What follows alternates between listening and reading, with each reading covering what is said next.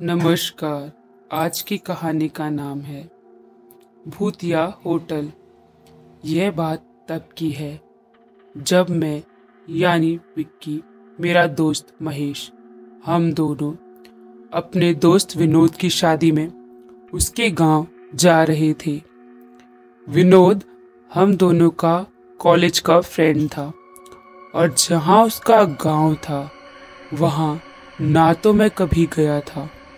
और ना ही महेश गया था।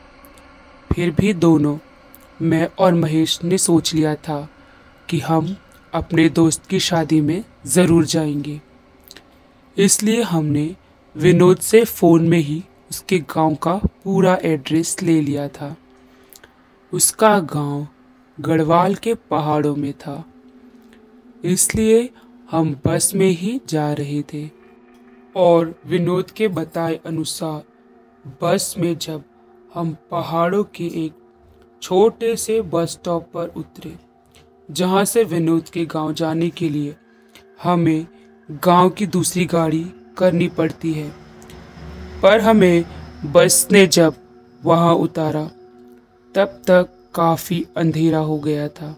रात के लगभग उस समय आठ या नौ बज रहे होंगे, पर अंधेरा तक तो ठीक था, पर हमने जैसे ही उस बस स्टॉप में इधर उधर देखा तो हमें वहाँ आसपास कोई भी गाड़ी, कोई भी इंसान नहीं दिख रहा था। पर हमें विनोद ने तो बताया था कि हमारे बस से नीचे उतरते ही कोई ना कोई टैक्सी वहाँ मिल ही जाएगी, पर यहाँ तो दूर दूर तक कोई इंसान नहीं दिख रहा था। फिर उसके बाद बस मैंने तुरंत महेश से कहा, अरे यार, यहाँ तो कोई नहीं दिख रहा। तू जरा विनोद को फ़ोन तो लगा। मेरी बात सुनकर महेश ने तुरंत विनोद को फ़ोन लगाया, पर उसका फ़ोन स्विच ऑफ़ आ रहा था। उसके बाद तीन चार बार कोशिश करने पर भी विनोद का फ़ोन नहीं लगा। तो उसने मुझसे कहा, अबे भाई, विनोद का फ़ोन तो स्विच ऑफ़ आ रहा है। अब क्या करें? विनोद के अलावा और किसी का नंबर भी तो नहीं है। महेश की बात सुनकर मैंने कहा, चल यार, थोड़ा आगे चलकर देखते हैं। क्या पता कोई टैक्सी या कोई आदमी रास्ता पूछने के लिए मिल ही जाए। मेरे इतना बोलने के बाद हम दोनों पैदल ही बस स्टॉप से आगे की तरफ़ जाने लगे। हम दोनों पैदल चलते चलते लगभग एक किलोमीटर आगे तक निकल गए थे। पर हमें अभी तक वहाँ कोई भी इंसान नहीं दिखा था। तभी हम थोड़ा और आगे गए, तभी हमने देखा, हमारे आगे से ही एक खच्चर वाला चला आ रहा था। उसके पास आते ही मैंने उस खच्चर वाले से कहा, अरे भैया, ये कंचनपुर कहाँ है? मेरी बात सुनकर वो खच्चर वाला रुका और बोला, कंचनपुर? नाम तो सुना हुआ है। हाँ हाँ हाँ याद आया। कंचनपुर तो यहाँ से सीधा जाओगे ना तो लगभग पंद्रह किलोमीटर दूर पड़ जाएगा। उसकी बात खत्म होते ही महेश ने कहा, अरे भैया, यहाँ आसपास कोई टैक्सी वैक्सी मिल जाएगी क्या? फिर उस खच्चर वाले ने कहा, वो एक किलोमीटर पीछे जहाँ बस स्टॉप है ना, वहाँ क्या पता मिल जाए? फिर मैंने कहा, अरे यार, अभी तो हम वहीं से आ रहे, पर कोई भी टैक्सी नहीं थी यार।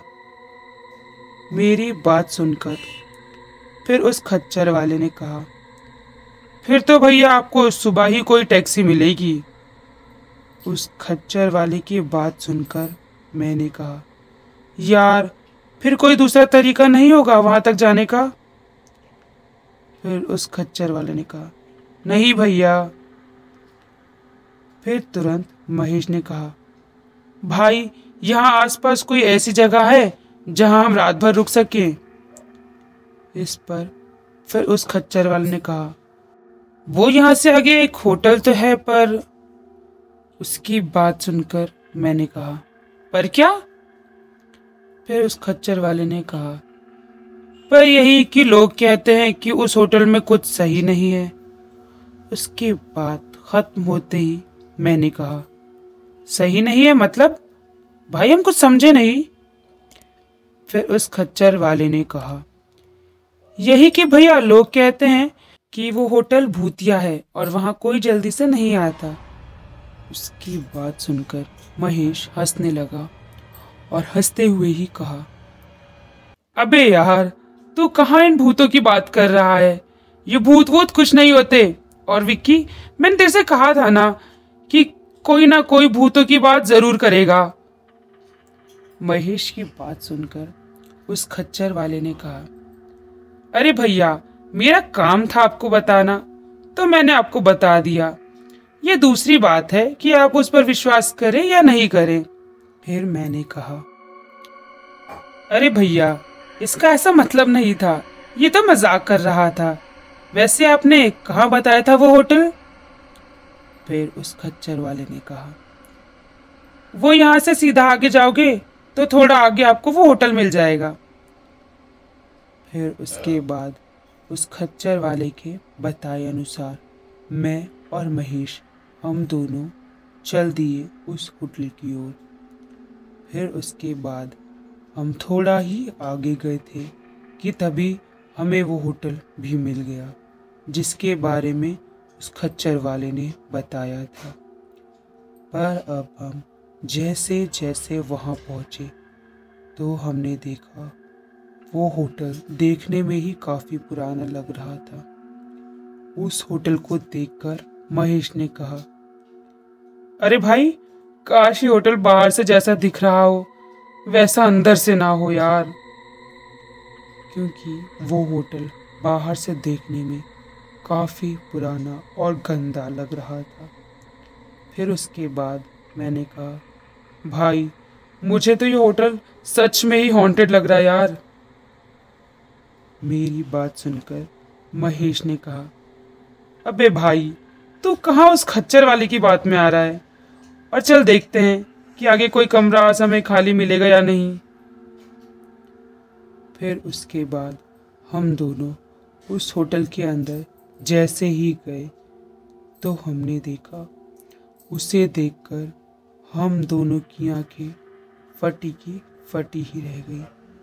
अरे अभी कहानी खत्म नहीं हुई है, बल्कि अभी तो शुरू हुई है। यानी आगे की कहानी अब अगले एपिसोड में है।